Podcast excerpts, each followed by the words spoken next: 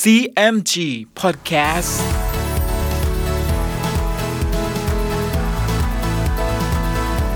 สวัสดีครับ คุณผู้ฟังขอต้อนรับเข้าสู่ CMG Podcast กับผมดรพันธการธานนท์นะครับ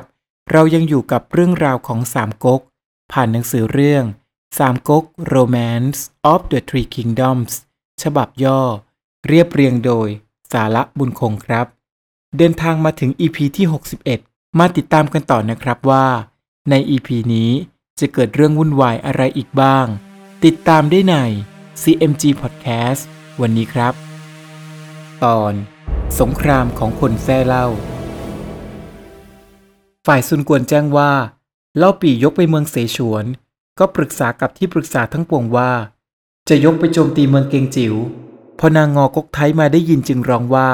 ผู้ใดคิดการดังนี้ ปรารถนาจะให้เล่าปีฆ่าลูกสาวเราเสียหรือ ตัวเจ้าก็ได้สมบัติของซุนเซ็กผู้พี่แล้วยังไม่อิ่มใจ ยังจะคิดไปตีเอาเมืองเกงจิว๋วซึ่งเป็นสมบัติของผู้อื่นอีกหรือ ซุนกวนได้ฟังมารดาว่า ก็คำนับรับว่าผิด แล้วขับที่ปรึกษาทั้งปวงออกไป เมื่อนางงอกกไทยก็กลับไป ซุนกวนก็นั่งอยู่แต่ผู้เดียว แล้วคิดว่า ถ้าไม่ไปตีเมืองเกงจิ๋วในครั้งนี้ เมื่อใดจึงจะได้เมืองนี้ พอเตียวเจียวเดินเข้ามา และได้ทราบถึงความทุกข์ของซุนกวน เตียวเจียวจึงกล่าวขึ้นว่า จะทุกไปใหญ่กับเนื้อความทั้งนี้ ขอให้ท่านมีหนังสือไปถึงนางซุนฮูหยินว่า บัดนี้มารดาป่วย ให้รีบกลับมาโดยเร็ว แล้วให้พาบุตรของเล่าปี่มาด้วย เล่าปี่มีบุตรคนเดียวก็จะสลดใจ จะต้องเอาเมืองเกงจิ๋วมาแลกเอาบุตรของตัวไป ถ้าเล่าปี่มิได้อะไรบุตร เราก็ยกทหารไปรบเมืองเกงจิ๋วหามีที่จะขัดข้องไม่ซุนกวนก็เห็นชอบด้วยกับคำของเตียวเจียว จึงแต่งหนังสือถึงนางซุนฮูหยิน แล้วให้จิวเซียนลอบลงเรือไปเมืองเกงจิ๋วมีให้มารดาทราบ ฝ่ายนางซุนฮูหยิน เมื่อได้ทราบเนื้อความในหนังสือของซุนกวน ก็รีบพาอาเต๋าลงเรือกลับไปเยี่ยมมารดา ขณะนั้น จูลงรู้ว่านางซุนฮูหยินจะไปเมืองกังตังก็คุมทหารสี่คนรีบตามมาทัน พอเห็นเรือหาปลาลำหนึ่งจอดอยู่ริมตลิ่ง จูลงก็โจรลงจากหลังม้า แล้วให้ทหารแจวเรือติดตามไป รั้นใกล้เรือของนางซุนฮูหยินแล้ว จูลงและทหารก็ปีนขึ้นไปบนเรือได้ ทหารจิวเซียนกลัวจูลงก็วิ่งหนีไป จูลงจึงเข้าไปในห้องเรือ เห็นนางซุนฮูหยินอุ้มอาเตานั่งอยู่ จึงเอากระบี่สอดเข้าฝักเสีย แล้วคำนับถามว่า ท่านจะไปไหน เหตุใดจึงไม่ได้แจ้งแก่คงเบ้งก่อน นางซุนฮูหยินจึงบอกว่า มารดาเราป่วยหนักจะรีบไป ไม่ทันไปบอกแก่คงเบ้งจูลงจึงว่า ซึ่งท่านจะไปเยือนวันดาก็ชอบแล้ว เหตุใดจึงจะเอาตัวอาเตาไปด้วยเล่า นางซุนฮูหยินจึงตอบว่า มึงเป็นแค่นายทหาร ควรหรือมาร่วมบังคับการในเรือนเจ้าชนี้ แล้วก็ให้สาวใช้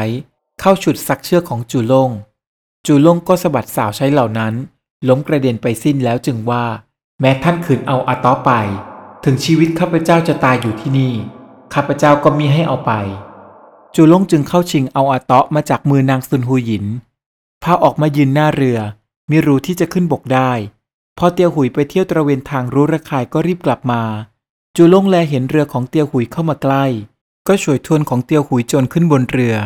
จิวเซียนเห็นดังนั้น ก็ชักกระบี่ออกจะเข้าสู้กับเตียวหุย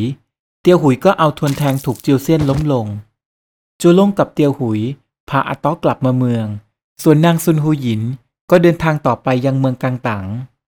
ฝ่ายซุนกวน เมื่อนางซุนฮูหยินมาถึงเมืองกังตังแล้ว ก็คิดกักเกณฑ์ทหารจะไปตีเมืองเกงจิว๋ว พอมาใช้มาบอกว่า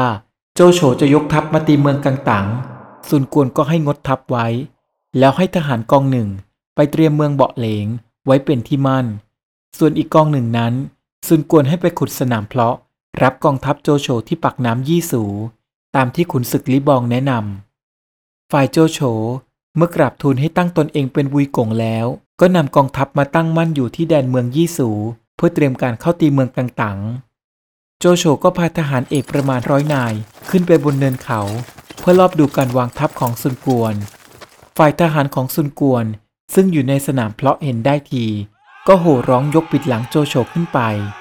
ซุนกวนก็ให้ทหารเร่งแจวเรือรบ เข้าไปสกัดทางตามลำคลอง โจโฉเห็นดังนั้นก็ตกใจ จึงให้ทหารรบหักออกมา เขาถูกก็รบป้องกันพาโจโฉกลับมาค่ายได้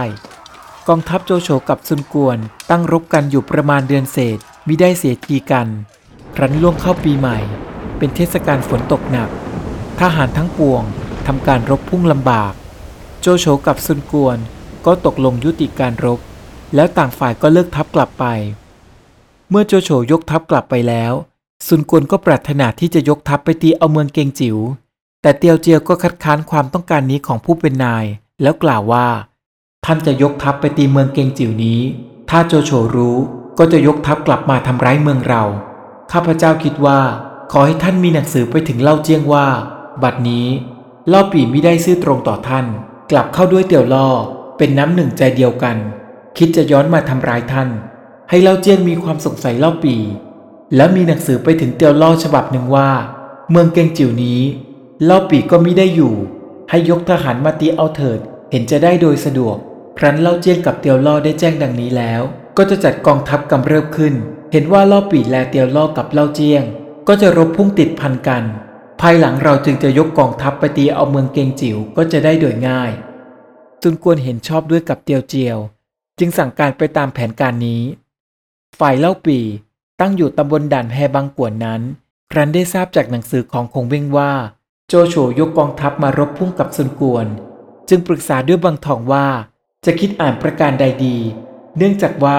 ถ้าฝ่ายใดชนะ ก็คงยกทัพล่วงมาทำร้ายอันตรายเมืองเกงจิ๋วอย่างแน่นอน บางทองจึงว่า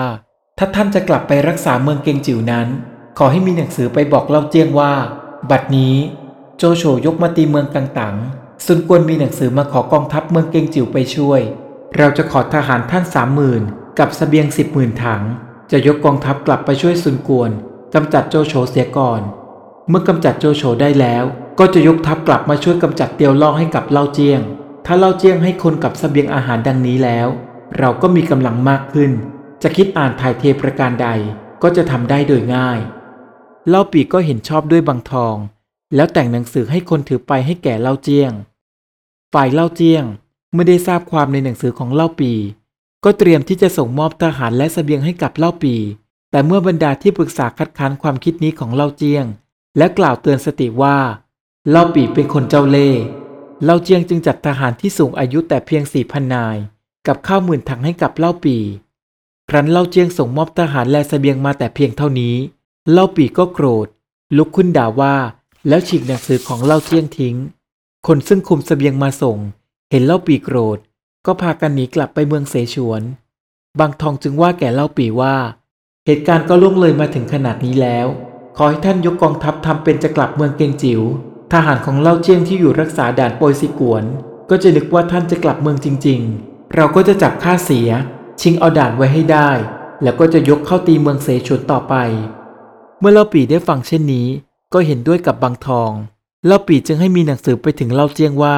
ปัดนี้โจโฉยกทัพมาโจมตีเมืองเกงจิว๋ว เราจะขอลาท่านไปรักษาเมืองก่อน ขนาดนั้น เตียวสงแจ้งว่า เล่าปีให้มีหนังสือเข้ามาลาเล่าเจียง จะกลับไปเมืองเกงจิว๋ว เตียวสงไม่รู้ว่าเป็นกลอุบายสำคัญว่าจริง จึงเขียนหนังสือฉบับหนึ่ง จะให้คนถือไปให้เล่าปี แต่เมื่อเตียวซกผู้เป็นพี่ชายของเตียวสงจับได้ว่า น้องชายของตนกำลังสมคบกับเล่าปี พื่อทำลายเล่าเจียง เตียวซกก็นำเรื่องนี้ไปรายงานให้เล่าเจียงได้ทราบ เล่าเจียงก็สั่งให้ทหารเอาตัวเตียวสงกับบุตรภรรยาไปฆ่าเสีย และมีหนังสือไปกำชับตรวจตราด่านทางทุกตำบล ฝ่ายเล่าปีเมื่อมาถึงด่านโปยซิกวน ก็ดำเนินการตามแผนการของบางทอง เล่าปีจึงสามารถยึดด่านแห่งนี้ได้โดยง่าย เรื่องราวกำลังเข้มข้นเลยนะครับ ในอีพีหน้ามาติดตามกันต่อว่าจะเกิดเรื่องวุ่นวายอะไรอีกบ้าง ติดตามได้ใน CMG Podcast EP หน้า